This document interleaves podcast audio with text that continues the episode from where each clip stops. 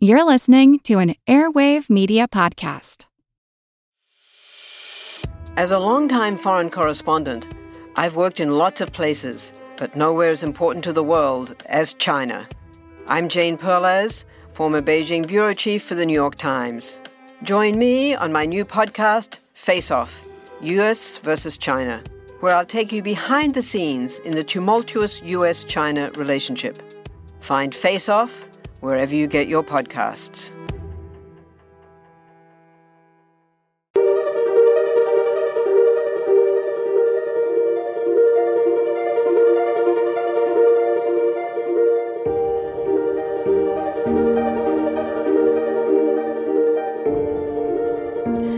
Hello, everyone, and welcome to the All Creatures Podcast. Today, I am so excited to be talking to a hero of mine today. He probably doesn't even know that, but I guess now he does. uh, a total conservation rock star, a shark extraordinaire. I'm talking today with Chris Fischer, who is fighting super hard to protect sharks and other marine animals. He is the founder and expedition leader of OCEARCH, which is a nonprofit organization and is recognized as a world leader in generating critical scientific data related to the tracking of biological studies of sharks and other apex predators. Some of you are probably familiar with OCEARCH. If not, you should be. You need to be right now. Uh, OCEARCH has been featured on Sharkmen and Shark Wranglers on National Geographic television channel. And since 2007, I've got to brag a little bit about Chris and OCEARCH because he's just such a rock star. Since the inception in 2007, OCEARCH has conducted 34 expeditions, tagged 416 animals, and worked with over 174 scientists, all with one big boat. So I just got goosebumps because I'm super excited. Chris, Welcome, welcome, welcome. It's such a pleasure to talk to you today and to talk all about OCEARCH. Thanks for having me. Ah, you have no idea. I have been following you and OCEARCH for so long. And when we started the podcast and we began doing interviews, this has been on my dream list for a long time today. So, besides educating everybody about sharks and your OCEARCH research, I just get to learn and have a lot of fun myself today. This is a big dream come true. I'm thrilled to be here. So if and you, are you are OCEARCH, right? You are OCEARCH. I mean, that's that's what OCEARCH is all about. Yeah, you're right. They're definitely, uh, we're all conservation heroes. Some of us have a bigger platform than um, others, but yeah, I, I, am definitely an OCEARCH fan and OCEARCH hero, and I follow a lot of the sharks and now sea turtles and sea lions or uh, seals, right? Both. Yeah, um, and so can you just give our listeners and myself a little bit of a background in how you got started? Yeah, sure. So, I mean, you know, I grew up in Louisville, Kentucky, uh, and I was that kid who was on the water every day after school, chasing fish and frogs around the woods, and really just fell in love with being on the water. and and that was kind of my personal passion. And I had amazing parents. You know, super entrepreneurial, serial entrepreneurial father. Um, who was always teaching us that you know that you can solve any puzzle if you're creative enough and build an enterprise to do what you're passionate about and a mother who really instilled a lot of service in our lives where we would deliver meals on wheels on the weekends and things like that. So, growing up in Kentucky, loving being on the water outside uh, with two amazing parents and three brothers and a sister.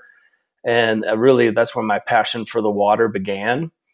But, you know, coming from this entrepreneurial family, I studied international business, focusing on Asia and the Pacific Rim at Indiana University and the National University of Singapore more with a kind of an entrepreneurial flair. Um, and then started a little family business. My brothers and father did when I was still in school, and then came out and worked with them for a number of years. And then they sold the business when I was 29. And that's really where my journey on the water began because, you know, I was so passionate about the water. I had to get a new job. I had to go back to work. I thought we were going to work at our little family business forever. And um, I decided to spend some time on the water. I had gotten moved out to California for our for our family business. And so I started doing a little fishing. Like, what am I going to do with the rest of my life? And I would come back from spending time on the water and talk to my peers at the time who were in their late twenties and be like, "Hey, man, I saw some really beautiful things out there, but I saw some kind of scary things, whether it was garbage or ghost nets or whatever, and animals tangled up." And they were like, "Oh, you know, whatever. Let's." Let's go out and have dinner. And I was just like, wow, you seem so disconnected to the ocean. And I feel so connected. Yeah. Why is that?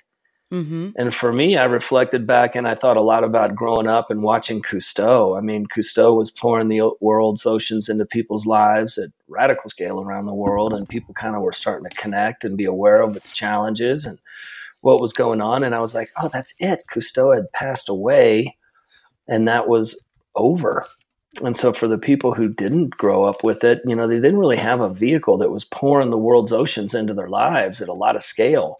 So I was young enough and dumb enough at the time. I just set a noble goal. Like, I don't know what I'm going to do, but I'm going to pour the world's oceans into people's lives at a scale unseen since Cousteau.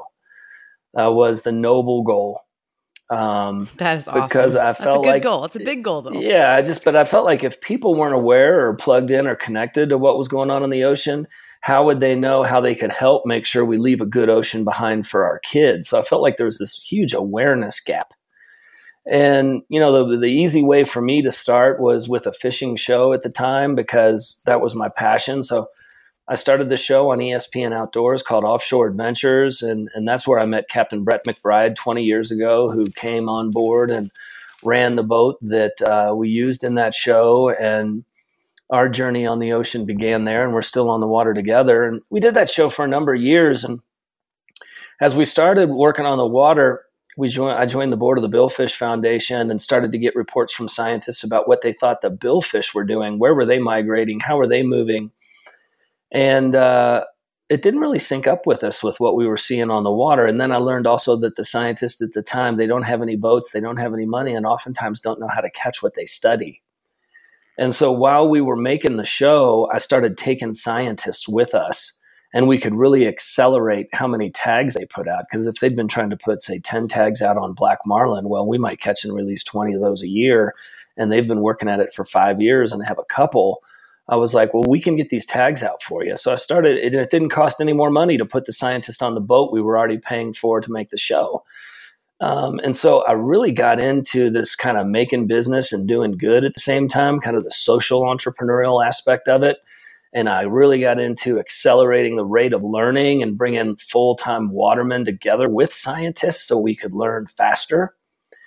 And um, that began to evolve during offshore adventures, and we started helping more and more scientists. And around 2005, they all started complaining about the sharks and I was like, what's the shark deal? I don't know. You know, when you're catching and releasing big black marlin and blue marlin and yellowfin tuna and wahoo and other things, you know, you don't, the only people who go shark fishing are people who don't know how to catch fish. You know I mean? It was not like a sexy thing for us at all. It was like a downgrade. Right. right. And this, but the scientists started saying things like, well, if we don't get these big sharks moving right, our kids aren't going to eat fish sandwiches. There's not going to be lobster rolls. They are the balance keepers. And then they're gone. The second tier, of the food chain explodes and it wipes out all the stuff that we need to grow up for us to eat and for future generations to eat. And they're down to 9% of their po- historic population due to shark fin soup in Asia. And so I said, well, let's, can't we manage those big sharks back like we are, you know, helping you learn about the life of this black marlin or striped marlin and they're like, no, they're so big, we've never been able to catch them and have safe access to them. So we can leverage the latest technology to understand where they're mating and when they're mating and their full migratory range, where they give birth, where's the babies, where's the nursery. We don't have the pieces of the puzzle to manage them back. And I was just like, but you just said no big sharks, no fish sandwiches. They're like, yeah. And I said, well, I guess we better do that. We, it must be done. It sounds like it must be done. Yeah, you know, and yeah. I want my kid. I love fish sandwiches, and I want my grandkids to eat fish sandwiches. I love fish sandwiches as well. Yeah, and so that's absolutely. really where the beginning of OCEARCH occurred. I mean, you know, I'm not a shark guy. I'm an ocean guy. I'm an abundance person. I want the ocean to be full of life for future generations. It's just that I quickly began to learn that the path to abundance goes through these large sharks, and um, we pivoted at that time in 2007 Uh, and that is when we just started to try to focus our sole effort on capturing large things for the science community that they had not had safe access to so we could leverage the latest technology and solve the puzzle of the lives of these animals that are so fundamentally, fundamentally important to future abundance. And so it kind of evolved out of just a passion for the water. And I never would have dreamed that um, it would have become what it's become. I mean, because all along, all we were trying to do was just help scientists and include people in the journey and share it. Um, there was no diabolical plan. Every time we didn't know what to do, we would be, we were like, okay, well, if we were the ocean and we could tell us what to do, what would they? What would she say to do? You know, what's in the best interest of the ocean? I tried to just make all our decisions kind of like ocean first, because it cut through a lot of BS. It cut through a lot of individual agendas. Sure. It cut through yeah. a lot of politics, and just the simple question: What is ocean first? what is in the best interest and every move along the way every difficult decision that we didn't know what to do was just measured against what would the ocean do if she could do it for herself and um, and now we end up where we are now and with that incredible question about the ocean and what would she want and how would she want it done from 2007 fast forward to now 2019 OCEARCH, your nonprofit organization, has grown incredibly. And so, can you give the listeners a little bit of background of, of course, your mission at OCEARCH, which sound you already did that a little bit, but also some of the process about your boat, your crew, and how how do you tag these sharks that nobody could do before? Well, I mean, our mission now is really evolve from where we began. When we originally started, we just thought we had to help scientists have safe access to large animals and then everything else would take care of itself. We thought all we had to do was just kind of create this safe access for them, capture them. And then, um, then the science was disorganized, and we realized we had to try to get scientists to collaborate because they were all working individually. We felt strongly if we were going to catch a white shark, that we had an obligation to that animal to learn as much as possible from every animal we touch so we could solve the puzzle of their life mm-hmm. touching the fewest amount of animals and the science right there's no need to you don't want to yeah and so but the whole system of ocean research isn't set up that way. All the scientists were in their own individual silos. They didn't work together. They didn't share data because they were all trying to get ahead of one another and get the next grant so when we mm-hmm. caught oh, and tagged the first shark, yes. all we did was tag it. And my simple response was, "Man, we need like 15 more smart people here right now, looking at different parts of this animal." And the and the answer was, "No, you can't right. do that. Yeah. I'm leveraging this to get ahead of all those people." And I'm like, "Well, best I can tell, my guys put their mm-hmm. body parts on the line to do it, and we paid for it, so we're inviting everyone." So the initial real slap in the face was, "Wow, we have to disrupt the whole approach to ocean science." And believe it or not it's super disruptive to try to get multi-institutional, multi-discipline collaborative teams to work together. At least it was at that time. Now it's normal, but you know that was really difficult. But um, once we started to get that flow of people collaborating and wanting to open up, things really around 2012 got much much simpler because we got everybody on that common vision with a selfless disposition. Right, we're all going to collaborate for our grandkids and the future fish sandwich um, and we're going to have more of a selfless disposition here. It's not about me or my institution. It's about getting the work done because our challenge is data deficit and time. And uh, we have to do things differently if we're going to overcome that. I mean, the individual orientation of the system is what created the data deficit and time problem. Um, so we had to do things differently. We had to exactly. disrupt that old way and now you know when you see how the mission has evolved you know i mean it's actually out there for everyone to see you know we're a data centric organization built to help scientists collect previously unattainable data in the ocean.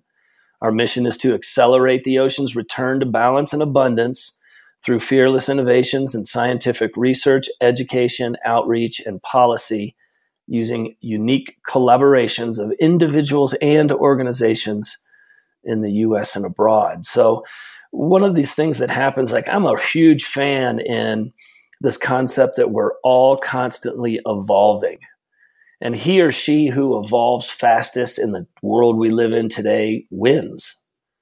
And so I never would have dreamed OCEARCH would be here now compared to where we started, but we were always reaching. We were always trying to get better. When we achieved something people said was impossible, rather than being satisfied, we leveraged that new learning and disposition to see further than we could see before and continue reaching for more. So I'm I'm big in, into this like every day you learn things and you make mistakes and you get better. And if you're constantly reaching and evolving, um, then you're always growing and your capacity is growing and your impact is growing. So I think one of the big things about OCEARCH, like years ago, I never saw OCEARCH was going to be here where it is now. All I knew is we were an ocean first organization that was going to put the ocean first and try to bring people together to learn what we had to learn at a rate that had never been achieved so all of our kids can eat fish sandwiches. I mean, it was really, and, and it, with that sort of disposition, you just kind of always keep going. Yeah. You always are looking forward. You're always trying to do more, better, faster, um, more efficiently, more accurately. And then suddenly find yourself in a place you never would have dreamed of you'd been in, you know, just even three to five years ago. Yeah, it just the evolution's been incredible, and also it's probably pretty exciting because I sh- I'm sure there's a lot more up your sleeve. There's a lot more. Oh, I think what you're seeing right now is just the tip of the iceberg for OCEARCH. You know, proving the model and mm-hmm. surviving mm-hmm. and building the capacity, and now we have like 25 published papers or more on our work that are out, with another 20 or 30 getting ready to pop. You know, we're starting to focus more on policy, but I mean, well, I think and I hope that what you're seeing right now is really the stabilization of OCEARCH in the last several years that's going to allow us to, number one, make sure it can transcend any individual's lifespan. Yes. You know, that was, I use Cousteau as a lot of my benchmarks. And in the early years, when setting up kind of this longer, bigger vision, mm-hmm. and one of the things we learned was, you know, we couldn't build an organization built around an individual's name because individuals have a finite lifespan. So that's why it's Correct. OCEARCH, OCEARCH, OCEARCH, right? OCEARCH can transcend any individual's lifespan. And we now have it partnered up with our institutional partner, Jacksonville University in Jacksonville, Florida, which is really setting up to be the long term home of OCEARCH when I die so that the work can continue and we continue to serve these scientists around the world and collaborate and open source. And so um, that is, is one of the things I'm very focused on now because I feel like we're in that phase now where it's no longer surviving. I mean, you know, the last 10 years, uh, 15 years, and where we've come to over that period of time, in theory, should be far more difficult than where we want to go in the next 20, which is, you know, building this out so it is becomes a global ocean movement having a global fleet around the world that's all open sourced and brought into one hub so the world can see the science that's going on that's fundamentally important to the future and being proud of the ocean we leave our kids and they know how they can live their lives and are aware to minimize their impact on the ocean and its abundance so that they're doing their individual part uh, to make sure their kid has a good place to live in the future and, and kind of create so much awareness that we have that individual accountability because we believe an abundant future is going to take all of us and that's another reason to be open sourcing and one of our core values is inclusion. And that's because of that it's going to take us all yeah, absolutely. Well, we're so excited for your past, the present, and the future. But I do have to ask how is it possible, or if you can walk me through the process of jumping in the water with a white shark and the boat and sure. comes up on the boat if you could just give our listeners a little bit of visual on on how on how the actual process of tagging works well, the whole thing comes together and really starts with bringing the practical and the academic together, right? Professional fishermen, watermen who spend their lives on the water working together side by side with scientists, you know, in this kind of environment of mutual respect. And when we move into an area and we begin working where there's white sharks, sometimes we're in parts of the world where there is nobody knows. They just see them in a certain area, and that's more difficult. And sometimes we're in parts of the world where there's cage diving, which makes it real easy because they know where at least the sharks are for some of the time. And um, we'll go into that area, and we use a single uh, hook and line, and it's a it's a rope uh, with cable and a hook. There is no rod and reel big enough to capture these animals in a timely manner that doesn't put too much stress on them. So we handline mm-hmm. all these animals. When they pick up a bait, we'll be out in our little 30 foot center console contender, and a, a shark will pick up a bait, and we will fight that shark with our hands and really try to get the boat in front of the shark. If we can get our boat in front of the shark, sharks don't have reverse. And if you can get in front of them and put a lot of pressure on them, they can't really turn and they'll okay. choose to give up. They have a condition called learned helplessness. I would actually say to you when we started our work, we caught sharks. Now we quickly train sharks. More like teaching a dog how to heel than catching a fish. Because I mean, in our early days, if we caught a 4,000 pound shark, it might take us three hours to get it into the lift. Now we'll get it in in 30 minutes. It's clearly chosen to give up. We'll catch gotcha. a six cool. thousand pound shark in six minutes, right? So these animals wow. aren't tired; they've chosen no. to give up. So once we get control of them with the contender and we're walking them back to the lift, and there's buoys in front of them so they can't dive under the lift, we swing them into the lift. And then the one person that does jump into the water is Captain Brett does that for me. He jumps off the contender into the lift, uh, you know, 30 feet in front of the shark or so, so that he can take the line that's attached to the shark and walk over and make sure that the shark swims into the cradle. Because otherwise, they can mm-hmm. just swim around the outside of it. So you have to change that point from which you're pulling the animal in. So he he jumps across with the line, puts it over a post that's mounted in the cradle, and that changes the direction from which we're pulling the shark and pulls it right into the cradle. Then the cradle is basically a big pallet that can pick up 75,000 pounds out of the water. It's, you can pick up a 50 foot boat with that lift and put it on the deck of the ship. Uh, we've built a, a, fence around it, for lack of a better term. We swing the shark in there, and then we slowly pick the shark up out of the water. And then when the shark comes out of the water, two hoses go in the mouths of large sharks for their gills, one on either side. If it's a smaller shark, it gets one hose. And then a whole team of researchers comes down and we'll conduct 17 research projects on the animal in about 15 minutes. First thing we do is we'll get a blood draw so we can check the animal's stress levels in real time and understand how the animal's doing. And also, we get all sorts of other information, like if a female has elevated hormones and she could be ready to mate, and um, all sorts of general health assessment information from the diet. We're testing now with blood for all sorts of toxins in the water like mercury. And, and then when that happens, people then proceed to use, we put three tags on every shark. We put an internal acoustic tag on it, a pop off tag for dive profile and temperature data, and then the spot tag on its fin so that we can track it. While that's occurring, um, there's an ultrasound being done on the shark. If it's a male, we're trying to get a semen sample. We get fecal samples from all of them. We're getting the bacteria off the skin of the sharks because we're in the midst of antibiotic development around the bacteria for humans. We're finding a lot of bacteria on these sharks seem to create antibiotics that's very effective against things like staph and MRSA. Um, wow. We're getting tissue samples from the shark so we can do uh, understand its diet in more detail. And also, there's some cutting edge stuff with tissue samples you can do that may or may not be able to help you understand reproductive cycles.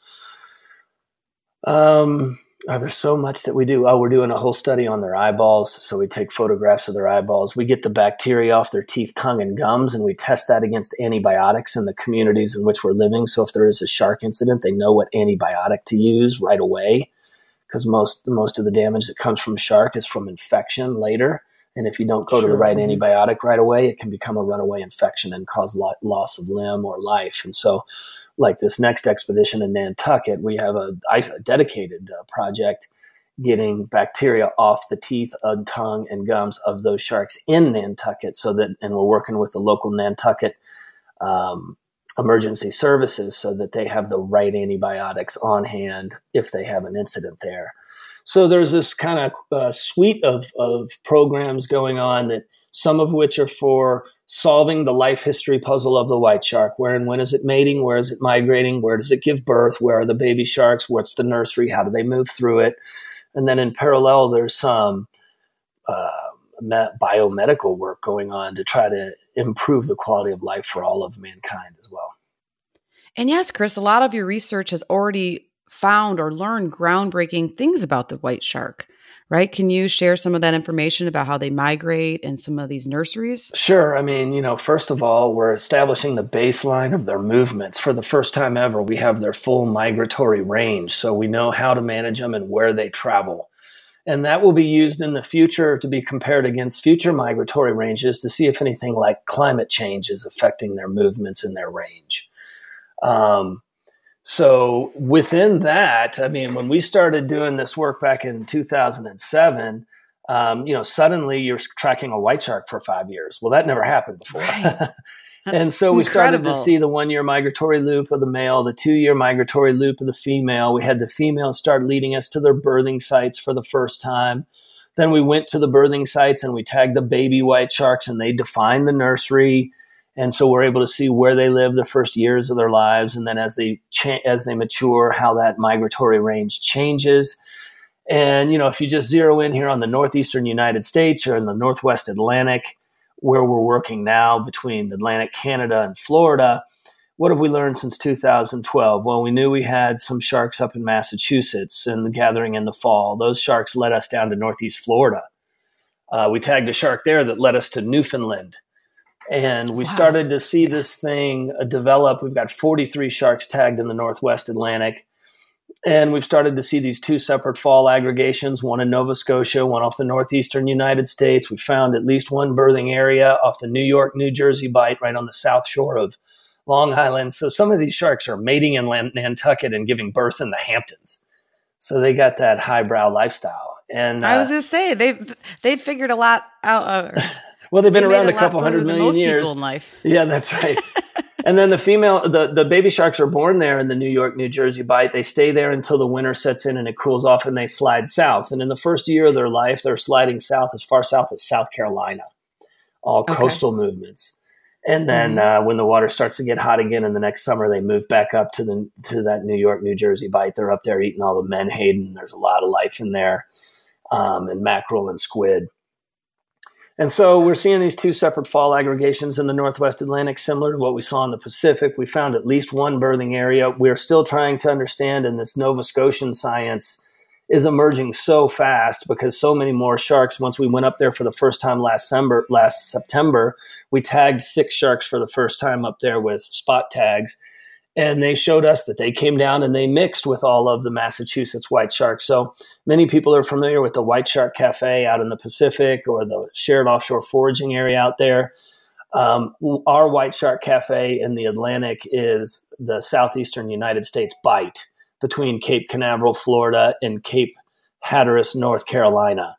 The Gulf Stream pins a cool body water in against the beach, and they're all milled around in this massive area in, in pursuit of a lot of the different fish runs and whale birthing and various other food sources they have there where they overwinter.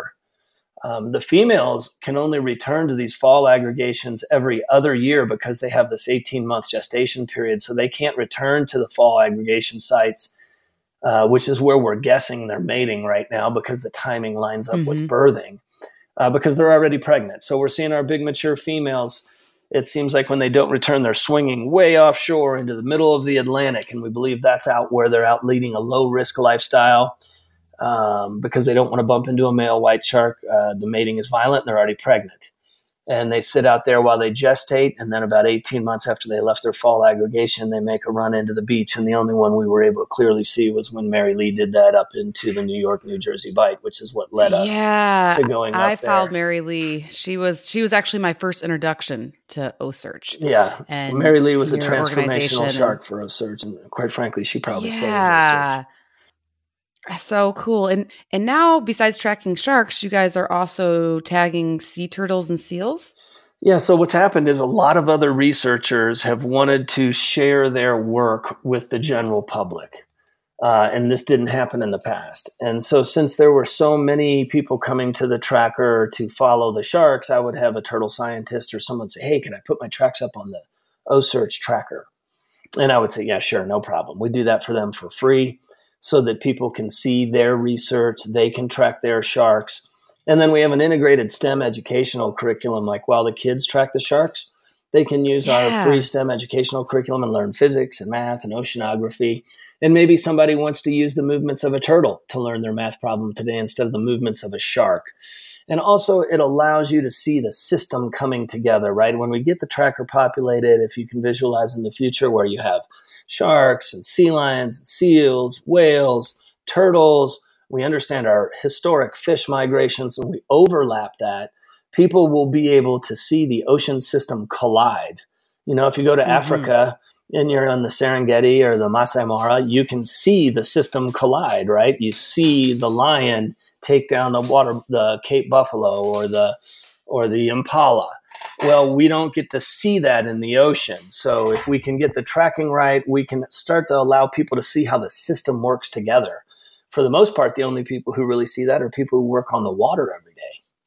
Yeah, that's uh, just the whole the whole ecosystem or the big picture yeah. is, like you said, really critical to understand from top to bottom down or bottom to top. That's right. right. You know, it's all interconnected, uh. right? But we know that these big white sharks are the balance keeper, just like mm. the mm-hmm. lion or the wolf in Yellowstone.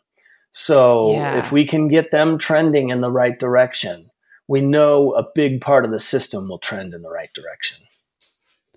Well, and you bring up an amazing point, which I'd like to focus on is what are some of these pressures that sharks are facing?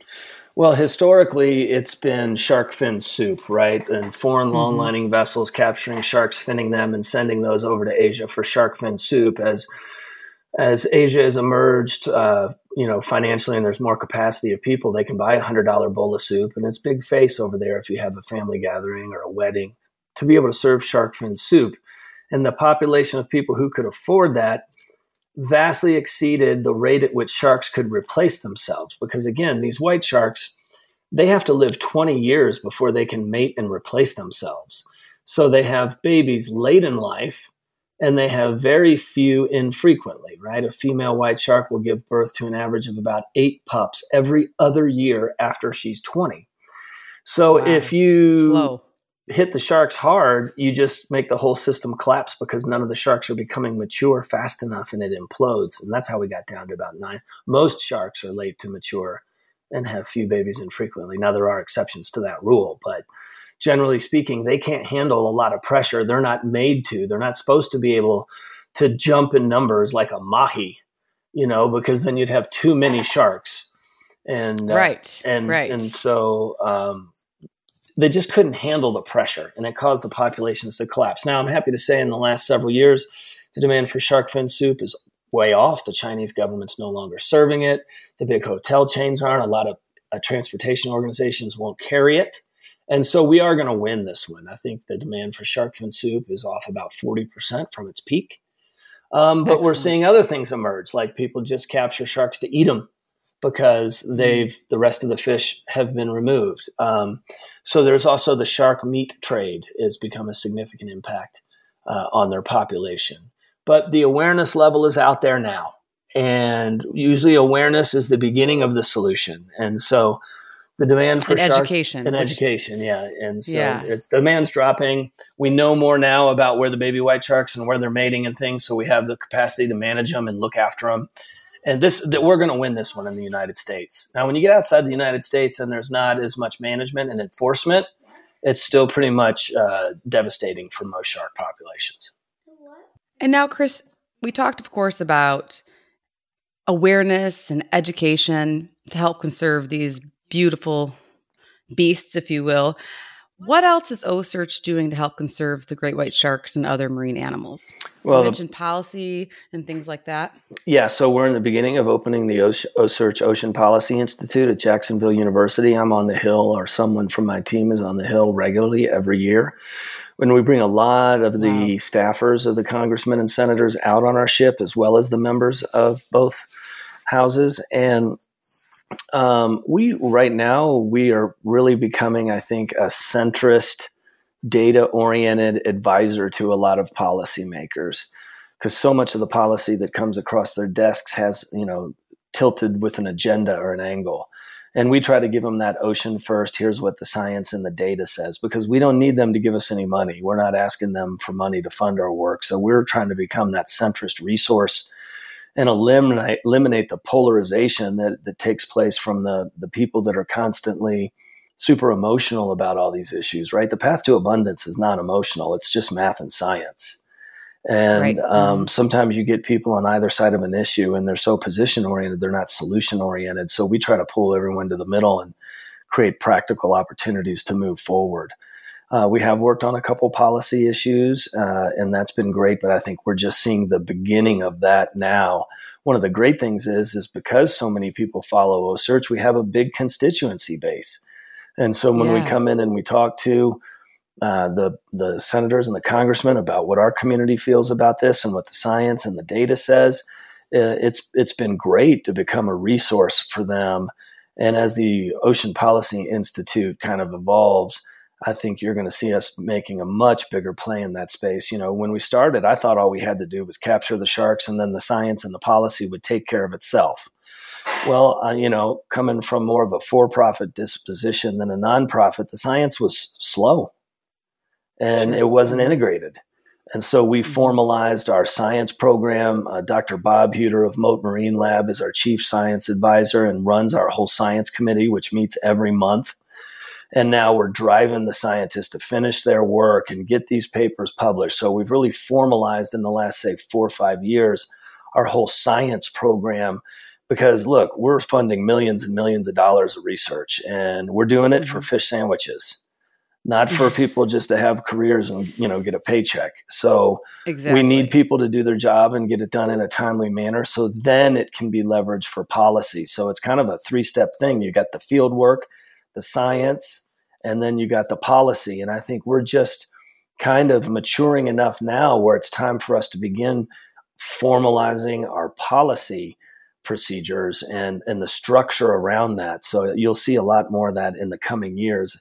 The field work will always continue but you know when it takes so long to create the data and have the data so the scientists can then publish that getting everything ramped up and started sometimes the first seven years are just data collection and now we have all of our early data plus we have the data that's being created every year and it's finally starting to spill into these published papers that can be leveraged for policy so you're going to see a big big shift as we have more and more capacity to make an impact in that area Oh, I'm so excited. It's going to be incredible and uh and like you said just getting everybody on board and moving in a quicker fashion. I know being in science myself, sometimes it can be so slow. Well, and you can't compromise the it, quality of the data. You can't do it fast just to be fast, but you can be more correct. efficient. Um, Absolutely. And and Absolutely. our and quite frankly, our great grandchildren don't have they don't have any other choice other than for us to be more efficient. Because if Absolutely. we're not, that's not going to be so nice place for them to hang around. There's like 3 billion people a year who count on seafood every day for their protein. And they need their fish sandwiches. We need too. to make sure Absolutely. that there's fish for them to eat. And so, um, yeah, no, I, I like striving for efficiency, but not at the cost of compromising quality. Exactly. And, and since it is summertime here and I'm, I'm based in Florida and in Jacksonville University, where one of your home bases is, we are surrounded by sharks. And just in the news, just I think it was this past weekend, three people were bit on a New Smyrna beach, I believe. Nothing, nothing drastic. Everyone was fine. But we keep hearing about sharks and and and there's always this fear I from a lot of that a lot of people have of sharks or shark bites. And I don't that doesn't necessarily bode well to their long-term survival. Well, you know, in regards to what's going on down in Florida, look, you have this massive bait migration, and then there's huge schools of black-tip sharks that migrate with it and feed. And if you choose to swim out in the middle of that, you know, little ankle, you're going to get bit in the ankle, right? And we call those yeah. we call those sharks down there ankle biters. Uh, I love it. You yeah. know, okay. and you're going to like, have to like get little dogs. Yeah, right? you're going to have to get a, a, some stitches, but you chose to swim out in the middle of a bait migration where black tip sharks are feeding on them. So there's got to be some individual accountability, right? If if if you were looking out at uh, if you were in Africa or even in the American West and you were looking out and the lions were feeding or chasing the wildebeest, you would not walk out in the middle of the wildebeest.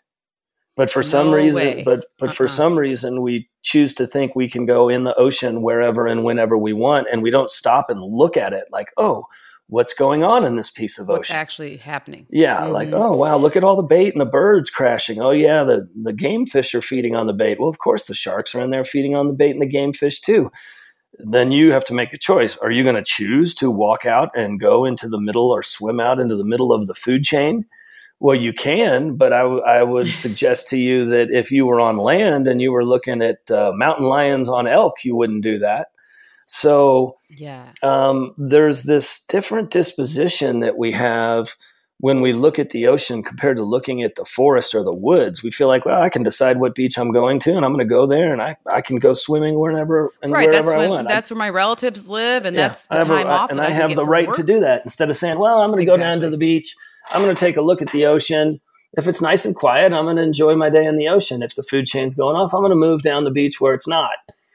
we don't really have that same level of engagement with the ocean. People just think they should be able to go out whenever and wherever they want, and nothing should happen to them. And look, you when you go in the ocean, you're going out into the wilderness, and Yeah, uh, I love that. uh, yes. you know, it, you should understand what's going on in the wilderness before you just blindly walk into it or just decide to go and because you're going anyway. You know, so there's a disconnect there, and I would suggest to you it's, it's shocking how few shark incidences there are when people, for the most part, don't do that.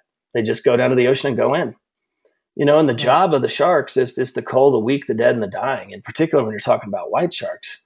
And so, if you're going to go out and go in the water where there's a bunch of seals and put on a black wetsuit and swim around, you look like the weak, the dead, or the dying because even the most fit person is clumsy in the water compared to a seal.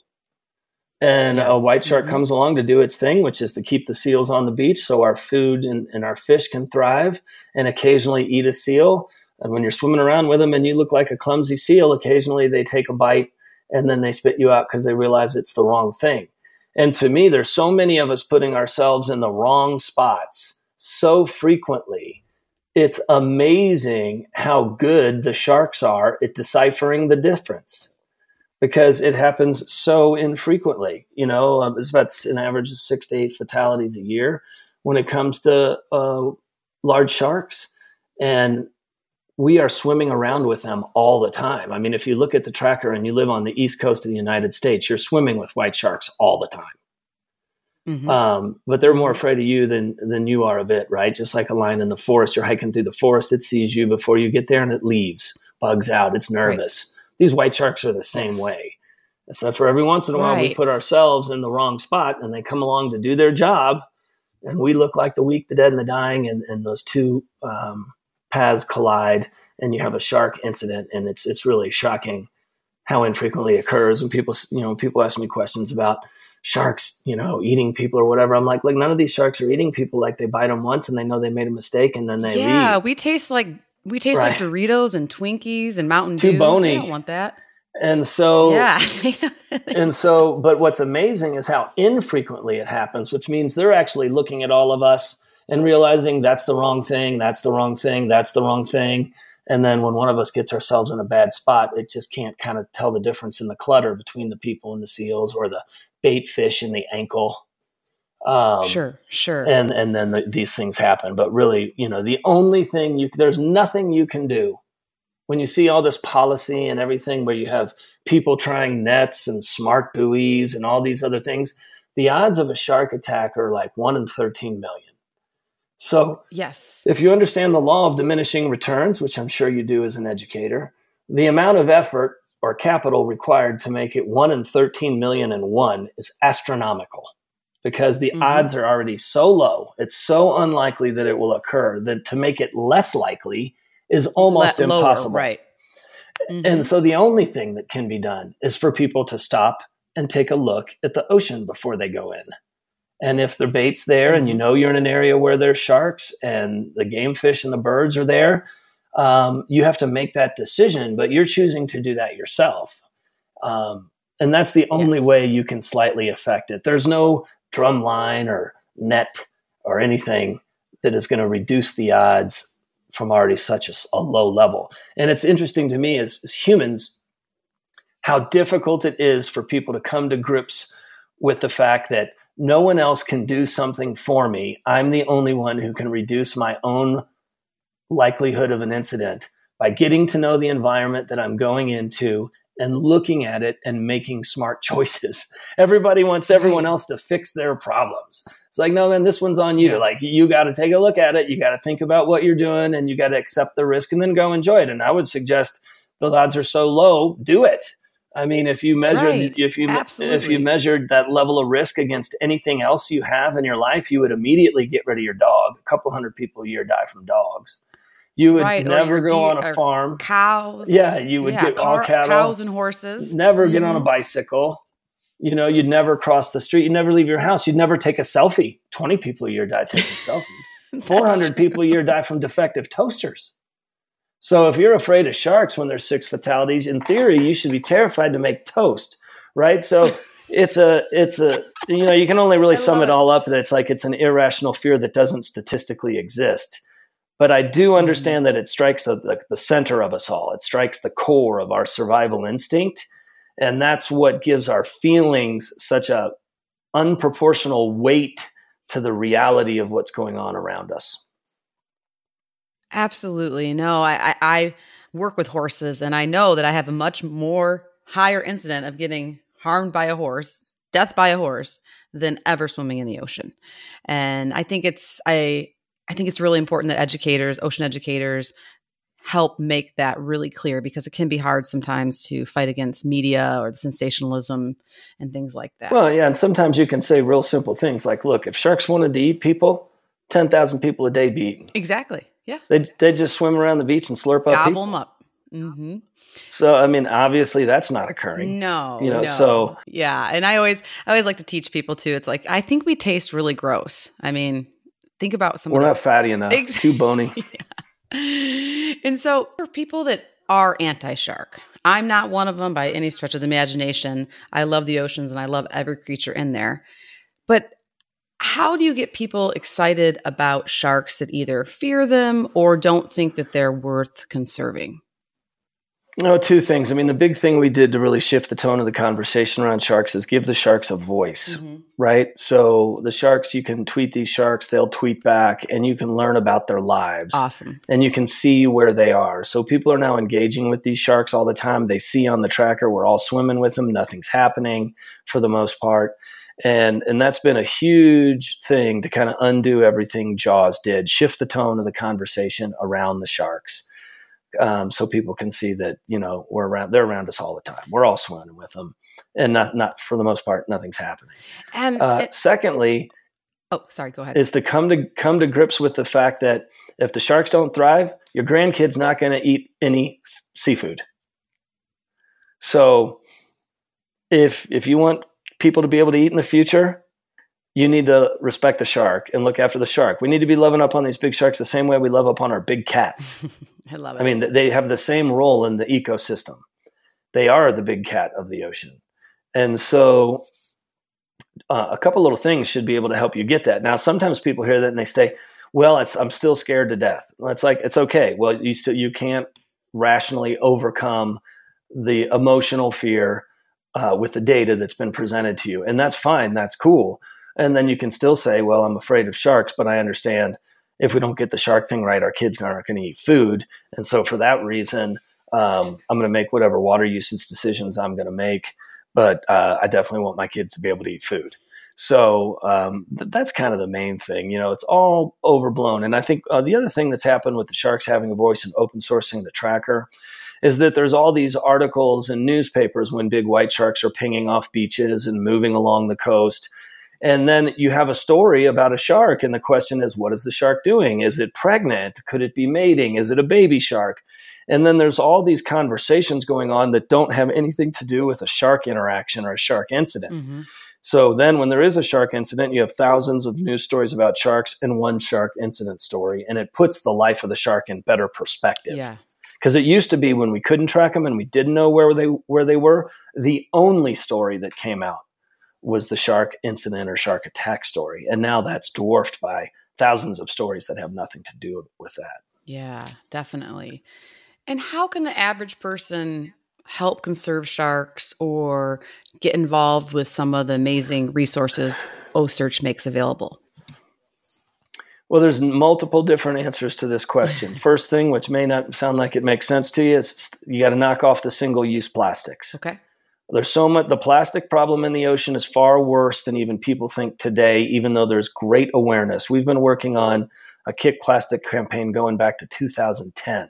And in the last, you know, three years or so, everyone's starting to get the whole plastics problem, and that's great. But we're seeing plastics in the fish. We are eating plastic. and it's all coming from us because it's going out into the ocean, it's getting consumed in the food chain, and then ultimately, when we eat a fish or something, it's consumed by us. And the sharks are eating the fish that are full of plastics, and it's impacting their lives. It's impacting our whales. Our whales are dying because they're full of plastic instead of food. Um, so we got to get rid of the plastic bags, the single-use plastics. That's just kind of a no-brainer. When, when historically, hundred years, when they look back at us, they're not going to believe this whole plastic thing even existed. It's it's just it is a far worse crisis than you can imagine. Uh, secondly, uh, for all the ladies out there who are using makeups, make sure there's no squalene in your makeups. They get squalene by killing sharks, and squalene is a very big product in the cosmetic in- industry. So, a lot of people are contributing to sharks being taken, and they don't even know it through the purchase of various types of makeup and cosmetics. Um, thirdly, and I think this is the most powerful thing we can all do, we're entering this era of conscious capitalism. When you go out and buy your everyday goods, know who you're buying from. Only buy from companies that are making business and doing good at the same time. And then you become a lifelong philanthropist while you're buying your everyday goods. And what that does is that forces the companies to make business and do good at the same time if they want to compete with the ones that are already doing that. So, um, there's a lot of companies doing it now and they're winning right? Absolutely. Um, because people want to know, like, oh, I need a pair of sunglasses for the ocean. I'm going to buy a pair of sunglasses that for someone who's making sure the ocean's full of life down the road, or I need a cooler to go out on my boat, or you know, go to the beach. I'm going to buy it from a company that's doing good for the ocean because I need the cooler anyway. Right. And that could also be just a company who is doing something good for people who are homeless or people who are hungry or a medical research conscious capitalism is the way we are going to leverage every company in the world and make it in their best business interest to create a wonderful future for our planet and our kids by understanding who we give our money to every day. Yep. Can you imagine if we had the capacity of the Fortune 5000 making business for our everyday needs while they are making sure the planet is a better place in some area or another? Otherwise, we are not going to purchase from them. Mm-hmm. And that is, and, and with connectivity today, you can look on your phone in two minutes and find out who you're getting ready to buy from if they're doing anything good for the planet or people. And, and it's not a, it's not a difficult thing to figure out. No, absolutely. So I, I really believe in conscious capitalism. I believe you see we're entering the era of cause marketing. They're all doing that because people are buying from companies that are doing good while they make business. And if we all focus on how we spend our money then that's going to shift the businesses to becoming the vehicle of abundance of the future. Yeah, vote with your dollar. That's what I always say. Exactly. Mm-hmm. It's just that simple. I mean, we all should go to the polls too, you know, when when you well, when yeah. time comes, but every day you can vote with your dollar and send that message. And there's companies that get it, right? Yes. Like so Costa Sunglasses has been supporting us for over a decade it's actually in their best business interest for the ocean to be full of fish. Right. They realize nobody's going to need a pair of $250 sunglasses if there's not a whole bunch of fish to go see exactly. or enjoy. Yeti coolers, they get it. Mm-hmm. They've been funding us for over a decade as well. No one's going to need a Yeti cooler if there's no fish in the ocean. Right.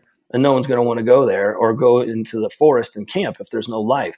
So these, these companies, amongst many others, uh, SeaWorld is an ultimate example that really gets such a hard time that's so bizarre they've saved tens of thousands of marine mammals and pioneered much of the research we're using to save the animals of today. And all they are really doing is making business with a park and putting a tremendous amount of their resources into creating an abundant future for the ocean and for wildlife. And so these companies that are making bu- making business and doing good at the same time, if we all vote with our dollar that way, more companies are going to do it. We're going to have more capacity to learn faster and affect change sooner, and our kids are going to eat fish sandwiches. I, so I love I, it. I, I really think that conscious capitalism, ultimately over the next decade, and all this cause marketing you're seeing, is is really going to be the solution because it's going to radically increase the capacity to affect change. Yeah, no, definitely and the future is bright and there and a lot of it is in our hands which is is good to know. Oh hey man if you're not optimistic you've already lost. Exactly. you have we cannot we can't lose this one. No. Because losing i don't know if any people have really thought about what the implications are of losing. Like, uh, I think all this fancy space exploration stuff is nice and it's cute, whatever. But like, I don't want to go live in a dome on Mars. no, we're, we're we're already on a spaceship. It's called Planet Earth. Yeah. And it is an awesome spaceship. It has like oceans and mountains, and we're hurling through space on it. All we got to do is make sure we look after our crew. Right. And the crew or the animals and the plants and the trees that maintain our spaceship. Yeah. Why would we kill our crew? Right. And in the past, we've been doing that. And now we're starting to realize we can't. And um, we're going to enter an area where we're going to turn this planet around. We have to. We have no choice. We must expect to win. And um, it's the coolest spaceship going. It is pretty cool. I know. I Everyone talks about going and living on other planets, but no one talks about the quality of life once you get there. Right. Right. We we have a pretty high quality of life here and we need to keep it that way. Absolutely. It's the coolest spaceship in the universe. Our spaceship has like oceans and mountains and Ru- uh, snow, water. and How about yeah. rivers. yeah. And so with the younger generation coming up, do you have any advice for students that might be interested in a career in the ocean or in ocean conservation? The biggest thing I say, I get this question a lot from students when I'm dealing with them as I move around, is that make sure you also study communications and content Mm-hmm. as like a minor. Because if you can't tell people why you want to do what you're doing and why it's important, then why should they help you? And so, in the science space, generally speaking, we have big communications challenges, right? They're very smart people and they're doing great work, but they can't communicate about it. And we're entering this era of connectivity and content across all these open platforms where if you don't understand content and you don't understand communicate communicating, you basically have nothing to say. And how can anyone help you if if they don't understand why you're doing what you're doing and and what it means to the future. So I think my big thing for everyone is we're entering the era of total connectivity. So communication is fundamentally important. So regardless of the dis- the discipline you're pursuing in the ocean space or any other, make sure you learn how to create some content and communicate with it so people can understand why what you're doing is important and then they'll help you because people want to help. Oftentimes they just don't know how or they don't know why they should help you. Yeah, it's communication is key, and it's not always these devices that we have. Everything at the touch of the screen is wonderful for connectivity, but it doesn't always help with communication. And so, I, I do think that's a really a really big key in being involved in science and learning how a lot of us are just awful communicators. it's it's been really eye opening for me to be able to talk about science in one sentence of what you want to do. Yeah, and the, the world's changed, right? Mhm. Yeah. The world's changed. It used to be you could operate in a silo and make a science paper, would come out in some journal, and then maybe someone would pursue it in policy. But now the whole world can be anywhere, anytime, in real time. And so you got to bring everybody into that world so that they're aware and they care and they understand what to do. Yeah. So it's a it's a really exciting time to be alive. OCEARCH could not exist as it does today if it was if I tried to pull it off before the era of connectivity. It just Right. It- we it wouldn't be really fun- we wouldn't be funded. Yeah, absolutely. And um, and definitely speaking of connectivity, for all of our listeners out there, you can definitely learn so much more about Chris and his team and the fantastic work that they do at ocearch.org. And that is with a C. So it's O C E A R C H. And we're going to, of course, uh, put up a nice bio and a lot of links on our show notes for you to connect to on our website at allcreaturespod.com. And of course, OCEARCH is on Facebook. Got to follow them on Instagram.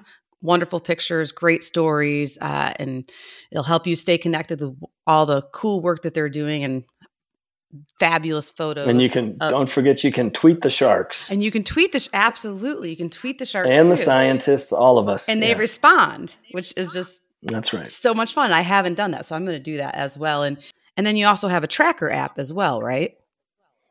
Yeah, you can go to ocearch.org on any device, and um, you can track all the sharks and see all the sharks and turtles and seals and everything pinging in real time and where they are. And it's become great for people to learn, and that's what's integrated into the STEM educational curriculum, and also actually public safety um, management around the world is using it because when sharks ping on beaches, then they know. Yeah. Awesome. Well, Chris, it has been such an honor and a pleasure talking to you today. I have one last question. Are you hiring? lay it on me? Are you hiring? hey, you already are OCEARCH. OCEARCH is so open sourced and inclusive that you know the actual number of people that work at OCEARCH is only like a half dozen people. Right. Yeah. Uh, and then we got another half dozen on the ship that run the ship and move it around to capture sharks for the scientists, and then all the scientists come from all the different institutions and we bring them together. So it's really a big open inclusive organization that's just kind of come together on a common mission. And so you already are. Wow, I'm already hired. I'm going to put it on my resume. That's awesome. And I might come bother uh, you and your team in uh, Jacksonville sometime. So uh, we'll, we'll anytime come out on an expedition with us. We do an expedition out of Jacksonville. We'll be doing one next year in February or March. Oh my gosh, my heart's racing. 100 beats a minute. That is awesome. I will definitely be in touch and we're going to we're going to keep following you guys and learning more about ocean and spreading the message on how to save oceans, how to reduce our plastic consumption and of course how to conserve apex predators like the great white and tiger sharks and other things like that. So, thank you for your time, Chris. I look forward to future conversations and I appreciate all the work your staff does to get this message out there. It's just incredible. It's been an incredible interview. I thank you from the bottom of my heart. Well, it's a privilege to be yeah, it's a privilege to be able to do it. I look forward to next time. And one final bonus question Do you know where the word OCEARCH comes from? Ooh. You stumped the chump. Well, there's ocean. It it's ocean, ocean, research. And it, it's ocean and research pushed together. I love it. All right. Yes, yes. It took me a second, but it's a gorgeous name and it's a, an amazing mission. And you're doing incredible work. So keep it up. And I look forward to keeping this conversation going. Thanks for having me. Thank you.